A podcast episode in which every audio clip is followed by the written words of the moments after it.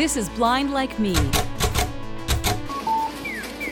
Hello, everyone. Interviews, information, and reviews related to living with a vision disability. Your host is Tim Black. Tim has been visually impaired since birth. He's been in radio for 30 years and also hosts the podcast Inside Today's Country. Tim has never let his lack of vision stand in his way. Well, welcome to another edition of Blind Like Me. My name is Tim Black. Thanks very much for listening to us wherever you find your podcasts. And today's guest we found on one of the new social media platforms, TikTok. Seems like everybody is moving over to TikTok nowadays. And by the way, you can find me there too. I think I have four videos out.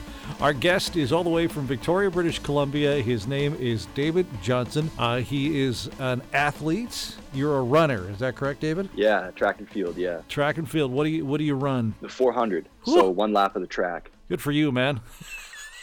I'd be I'd be lucky if I get around like a quarter of the track nowadays. It's the longest sprint.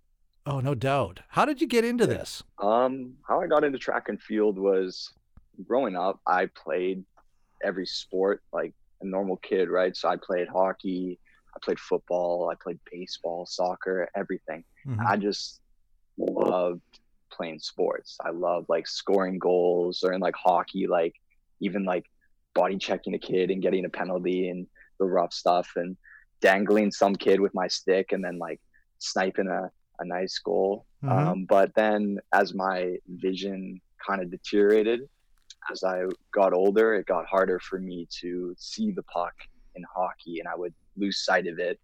Or in soccer, it was hard for me to keep an eye on the ball and not run in to the other players on the field. Right. So then I had to start giving up all these sports that I was playing. So hockey was the first one to go, Uh huh. and then soccer. Then um, I just pretty much sat at home and like played video games. This is when I'm like 16 years old. Right. My dad, he didn't he didn't really like that too much because I wasn't really doing anything too too productive. So he came to me and he was like, "Why don't you why don't you try something like music or or rowing or something like that?" And Mhm. I thought like, "Yeah, music's cool and I'm not really into it though. And rowing, I, I don't know, I'm not the best swimmer, so it's it's not for me." But then he said, "Why don't you try track and field?" And I thought, "Okay, like why not?" So then I went to my first track practice and at first it wasn't really anything serious hmm it was just kind of like something I did like one or two days of the week just to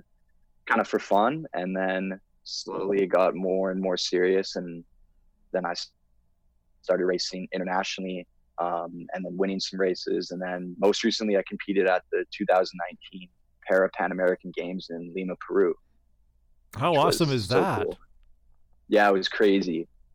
Tell me, uh, tell me before we get into uh, going over to Peru. Uh, so, what age did you actually lose your vision then? I was diagnosed at eight years old with retinitis pigmentosa. Okay. but pretty much the kind of like I guess hypothesis is I had it from birth, but at eight years old is when it was kind of uh, discovered. Mm-hmm.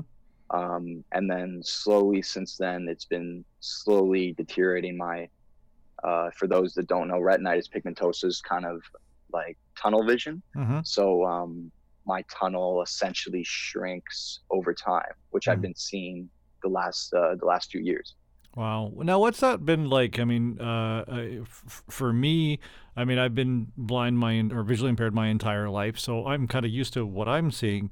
But what was that like for you? Uh, you know, you're seeing this actually change. Walk me through that a little bit. definitely hard. I think it really hard because when you're when you're a kid, like a teenager especially, you don't want to seem any different from any other kid. Mm-hmm. And that was kind of like right when I was in the midst of everything, like figuring out how to use a cane and and how to be visually impaired. But I didn't I didn't want that, right? Like I didn't Mhm. want to go through this. Like why why do I have to do this?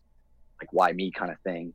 And that's what I was struggling with as a as a kid. I just wanted to be like everyone else. So I I got a job at the local grocery store and just tried to to do what everyone else was doing. So I would be stocking shelves and breaking things that I didn't see and, and pushing the big cart with all the product on it into Mm. customers and things like that just because I didn't want to seem different. Right. Um, and I think that was that's definitely the hardest part Okay. of uh, losing your vision Yeah. is giving up kind of the things I guess you you could do, but now you can't really do anymore. That is, uh, you know, one of the truths that a lot of people have who who do lose their vision is you're used to a certain lifestyle, and now you've got to, you know, come on the other side of it. But on the other side of it, there are still a lot of things that you can do as somebody who has, you know, lost their vision. And let's talk about going to Peru and and and running. Um, that must have been an, an amazing experience. Walk me through that. Yeah. So how um kind of 2019 year started is um I started running with a guide in about January 2019. Mm-hmm. So before that, I just ran solo. Um, but then it got harder for me to see the lines on the track and stay in my lane, especially on corners.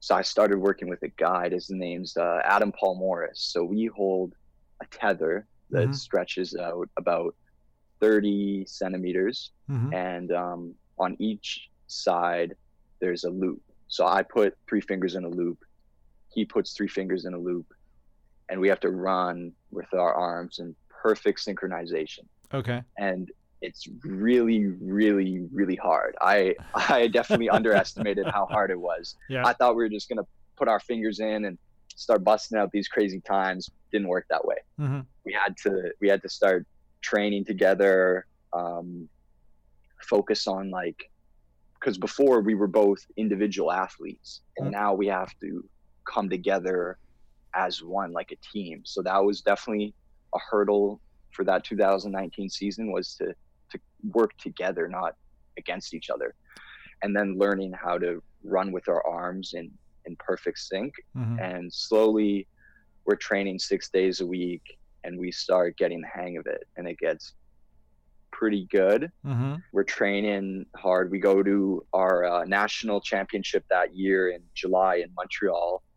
Uh, we we get the win there and we're kind of right on the bubble for the the pan am team. So we were kind of humming and hawing if we were going to get to go and then we squeaked on like the second last spot i think Mm-hmm. which was um, we were just happy to be on the team, right, to Mhm. compete. So we got on and uh, we got all the cool Team Canada kind of gear. we got to uh, get on the plane and take our god awful flight all the way from Victoria to Peru, which took like way too long, but it was amazing. I think the the coolest experience of the Pan Am Games or the Para Pan Am Games there was just all. Um, I didn't think the the crowd would really show up for the the Para Games, right? Just because I just didn't think they would be interested. Mhm. But the bus is coming in to I don't never forget this. The bus is coming in to the stadium, and there's thousands of kids outside jumping up and down, waving, trying to like give you like high fives and things like that. And then you walk in the stadium and it's sold out and you can't hear anything. Everyone's just cheering so loud. These people don't even know you. They're from a totally different country and they're just cheering for you and it's amazing. That that has to be just uh, not only like a wild experience for someone like yourself who has had you know uh, in the past played hockey and soccer as you talked about, but now you're in the blind world and you're seeing amazing success with what you're doing. That that has to make you feel good. Yeah, I think um, for me, I didn't really know that that this was an, an option for me growing up. Uh, Mhm. I think a lot of visually impaired people don't know that. Yeah, you can go out and be a professional athlete and get paid.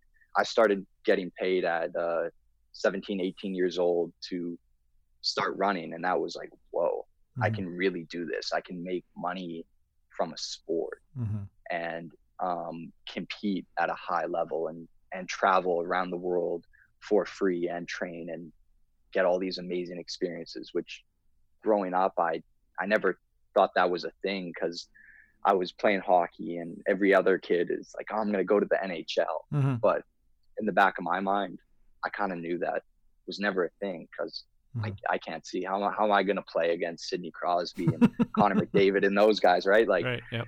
not going to work. So then I found track and field and that I could actually excel at a high level. Amazing. When you started running uh, with the track and field, and you're working with your coach, as you say, you're training six days a week.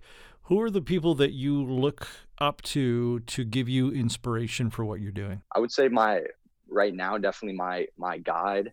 Mm-hmm. Um, he's one I, I come to with problems off the track or on the track. I'm always looking up to him for different uh, different things because he had a pretty successful career as a 800 meter runner. Mm-hmm. He's uh, about he's uh, 28, 27, so he knows he's uh, a bit older than me and's kind of been through a lot of the same problems that I'm coming through in training. So he has a lot of answers, Mm-hmm.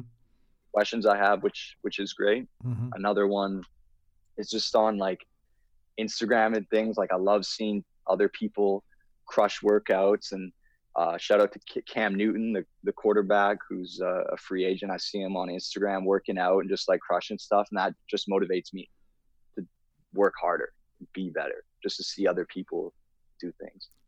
What's next for you in your running career? We just uh, got the kind of sad news of the 2020 Olympic and Paralympic Games are going to be postponed to 2021. Yeah, that's. I mean, Uh, that's what our world is going through right now, right?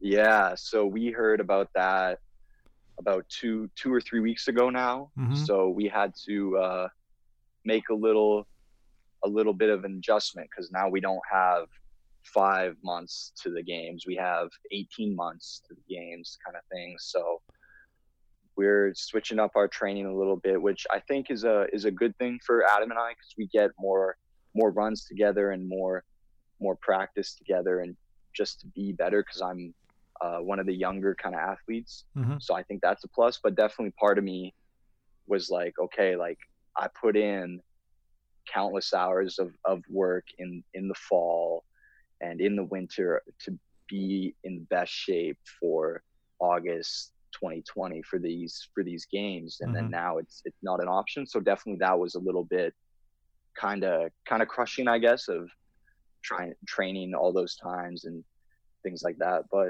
it, it is what it is now so Tell me what you do when you're not training. big thing right now is working on speeches Mm-hmm. so um, I've been going around to different events with the help of RBC, telling my kind of story of what it's like to grow up with a, a visual impairment and maybe the way that I overcome adversity in certain things. Because I think even though I'm pretty young, I think a lot of people can can learn things from I've been through so much at a young age.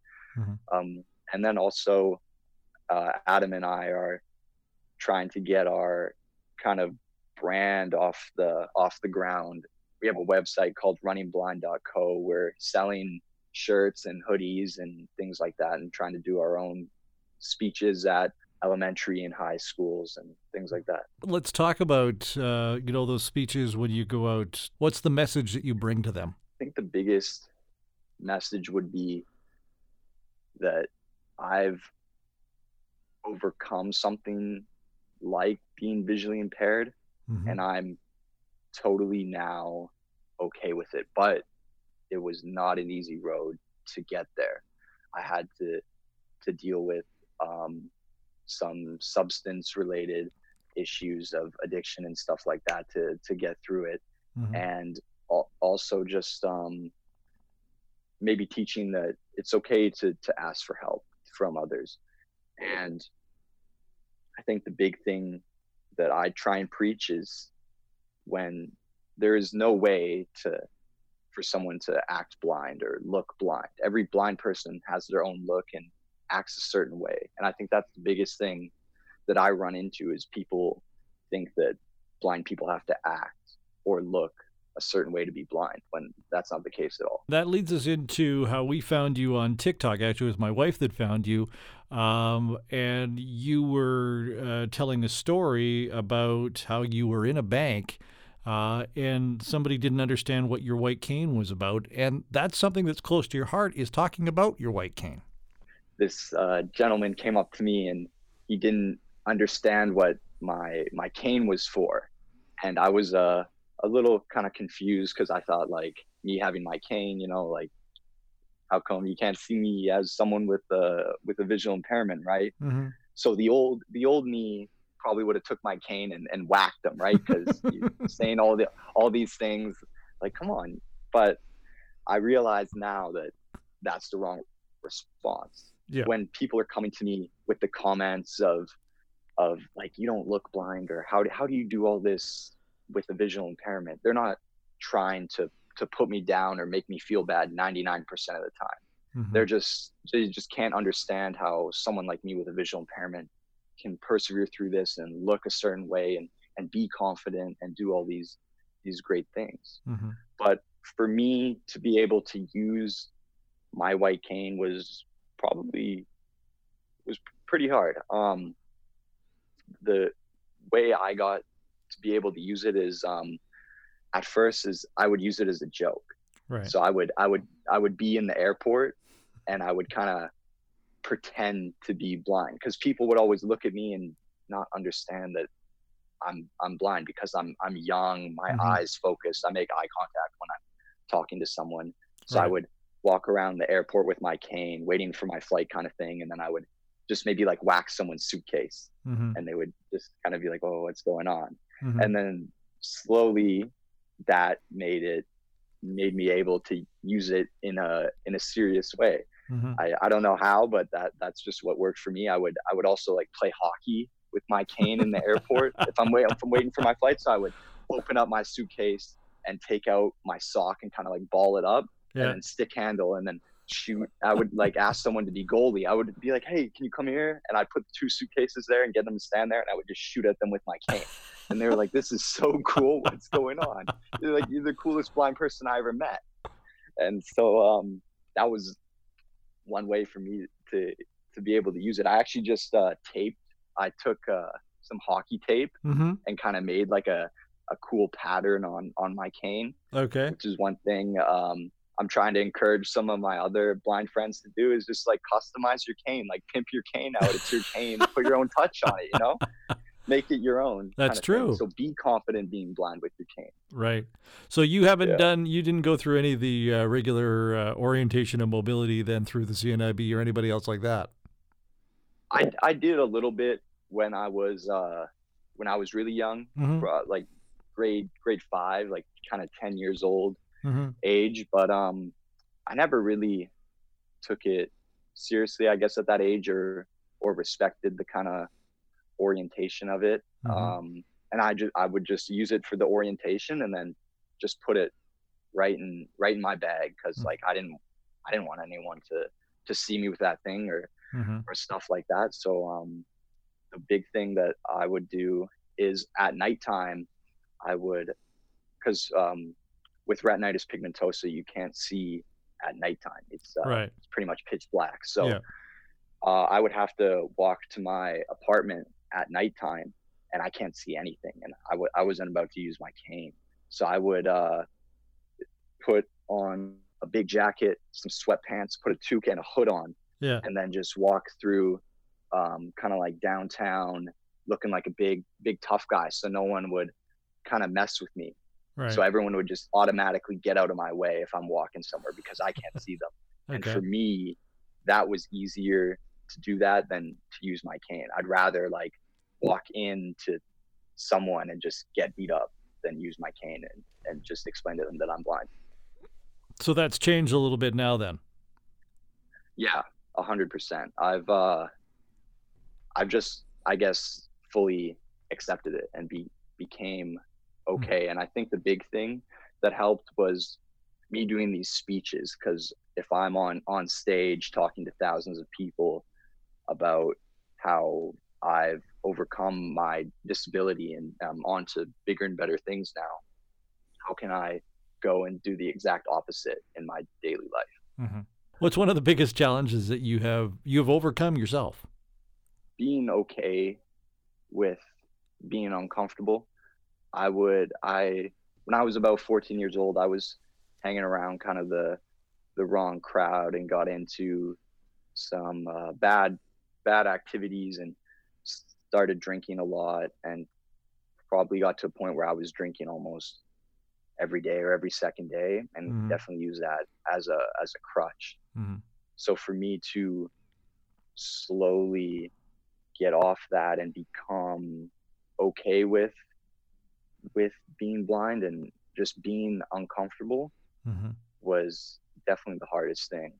You talked quickly um, that you're trying to get your other friends to uh, pimp out their canes and make them look cool. Um, Yeah. What support do you have, uh, you know, in 2020 uh, as an athlete? What is your circle like with other blind people? I I know a lot of uh, the most most of the blind people I know are from track and field, Mhm. um, from all over all over the world actually, and um, the, I always say the the blind people in the Paralympic stream are always always amazing people because you have to be accepting and overcoming of your your disability to travel around the world and run at extremely fast speeds Mm-hmm. um, but my inner circle of, of blind people is I probably only have like a two or three close blind friends. One one big thing that I was working on the, the last couple months was starting a program with the CNIB, um, the Canadian National Institute for the Blind, because I've noticed that growing up for me that the CNIB has has lacked uh, certain Mm-hmm. certain things and was never really did anything for me. hmm So uh, I just went in there with with Adam one day after one of our presentations, and I said, "Hey, like I want to talk to someone. I have a I have a program idea I want to pitch." Mhm. And they're like, "O- o- "Okay, I, I I guess so." And they found me someone, so we sat down, and I said, "Like, hey, I want a program that is getting blind people to do something serious. Like you guys have your your seated dance and your arts and crafts program, which which is great. That's great. But what about the kids that want to competitively dance or Mhm. competitively paint pictures and be the best painter in the world? You don't you don't have that option. hmm So I said, let's let's do something like that. I don't care if it if it's cooking or painting or or sports, but naturally I'm a sports guy, so I'm gonna push sports a bit. So we're in the works of getting a, a serious track and field program going in in Victoria, BC, to get uh, kids and young adults into a pathway to to be successful. And I think part of that, a big thing that'll come from that is having close connections with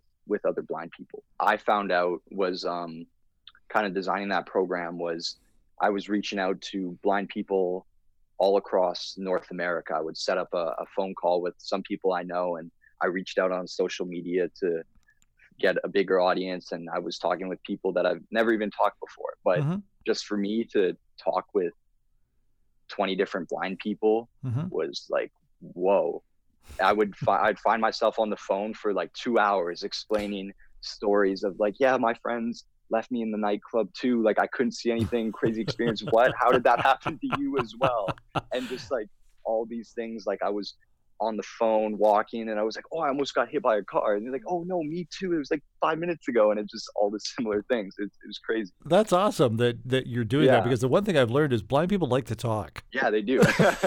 it's almost therapeutic in a way just to just to talk to other blind people just to get that off off all that stuff off your chest. Because when you're talking to a kind of a sighted person they don't fully understand what it what you're totally going through Nope. Let's talk a little bit about your your friends. Uh, I love the story of uh, the person telling they, they they left you in a nightclub. That's happened to me Yeah. many many times. That I've all of a sudden just I'm standing there, hi. Uh, as I've gotten older, my my eyesight isn't as strong as it used to be. Uh, so my wife guides me a lot more than than uh, than she used to. I used to be able to ride a bike uh, very very confidently with the vision that I had. Nobody ever knew how I did it. So I see where you're coming from, and I, I totally get your story, and I think it's awesome that you're you're doing what you're doing. Let's talk a little bit about your uh, your friends. How are, how are they've accepted what who you are and what you are? yeah pretty pretty good um definitely growing up i had i would say a lot more more friends but i wasn't as close to a lot of them hmm and um, over the, over the years, just kind of turned into now I have um, a couple of close friends who I truly trust and who I really like to spend time with, and I think that's the way, for me anyway, that it that it should be. I don't really want to be hanging around people that I don't fully like, or I'm not going to Mhm. pretend to like you to hang out with you and things like that. But a lot of my friends, they're pretty much all of them, yeah, fully fully accepting. And if I if I need help, uh, Mhm. they'll help me. Um, I think a big thing that um, shows when someone's comfortable with my visual impairment is when, is when they're making jokes, right? When they're when Mhm. they're chirping me a little bit. they call me. Uh, I'll get this term going on your podcast when they call me a blinky. Oh yeah, I've heard that before. Yeah, yeah, yeah. You yeah. heard that? Yeah, oh yeah. exactly. hmm Sure. I like that one. I like Yep. that one. And um, yeah, so that's um, one uh, one thing that shows that I know uh, they're accepting of it and, and they kind of get it. I think one one big thing that I realized is um, some some girls I won't uh, I'll tell them that I'm blind hmm and they'll be like, yeah, like you don't got a car, you don't you can't drive. Like I'm not really not really feeling that. And then I'm like, okay, well, like I don't want to be with you if, if you're like that. You know what I'm saying? Like I want to spend my time with people who are accepting of it. Like I don't I don't care how how beautiful or how amazing you, or how amazing you look if you're just gonna be shallow like that. Comes to be the personality, right? Yeah. It's got to be the personality. They got to accept you for who you, who you are and, and what you are and what you do, right? Yeah, for sure. Excellent. Now we are talking to you um, via Zoom at your parents' house. Now we, uh, we were talking before we started this uh, that you have your own apartment. hmm yeah. And how's that work out for you? Um, you know, for the cooking and uh, all that other fun stuff that we all have to do every day. yeah, it's uh it's pretty good. Um I'm I'm pretty stubborn. Okay. So I like to just figure out stuff uh as I go, Mhm. which isn't always the best thing, but I think it's the best way to learn is just by figuring stuff out out yourself. So I'm coming to David's house for dinner. What's he making me? I'm making you pasta, um, some cut up vegetables, uh, some chicken. I eat chicken pretty much every night because I love chicken. Okay. And then I'm gonna give you a little bit of uh, this special sauce that I got in Grenada when I was there for a training camp. Drizzle it on top. It's it's really good. All right. That's that. You got a deal, man. The next time I'm in Victoria, I'm coming. For, I'm coming for supper. All right. I'll bring Yeah, I- dessert. I, got you. I got you. I'll bring dessert for you. What would you tell the um, sighted community if you had an opportunity to tell the sighted community one thing? What would you tell them? I would say that there's no look for a blind person. If I'm walking around without my cane, I pretty much guarantee that 99% of you won't be able to tell that I have a visual impairment. When I'm walking with my cane, maybe a lot more you can tell I have a visual impairment, but I'm still the same person. And to carry on to that, that no blind people act a, a certain way. Mhm. Blind people have are just like normal people. We have our personalities. Some of us are are shy. Some of us are are loud and outgoing, kind of like myself, and use their cane in the airport to play hockey. Don't put us all under the same umbrella. Yeah. David, thanks very much for hanging out with us on uh, Blind Like Me. We really appreciate uh, the time that you spent with us. Uh, I love your attitude, dude. I love, uh, you know, the fact that uh, you're you're running, and uh, you know, next year the Olympics will be there, and I look forward to hearing uh, some some big uh, things from you uh, when you're doing the track and field. I, I I wish you all the best. Yeah. Thank you. Thank you so much. And to everyone else, if you have questions for me or or anything, you can follow me on Instagram or uh, TikTok at Blind Hipster Dave, and also the website is runningblind.co. So if you guys want to check some stuff out or hit me up, feel feel free. And thank you so much for having me on. It was, it was a lot of fun. Thanks for listening to Blind Like Me. If you have a comment or suggestion about future casts, drop us an email to blindlikeme at outlook.com. Blind Like Me is a timblack.onair.com production.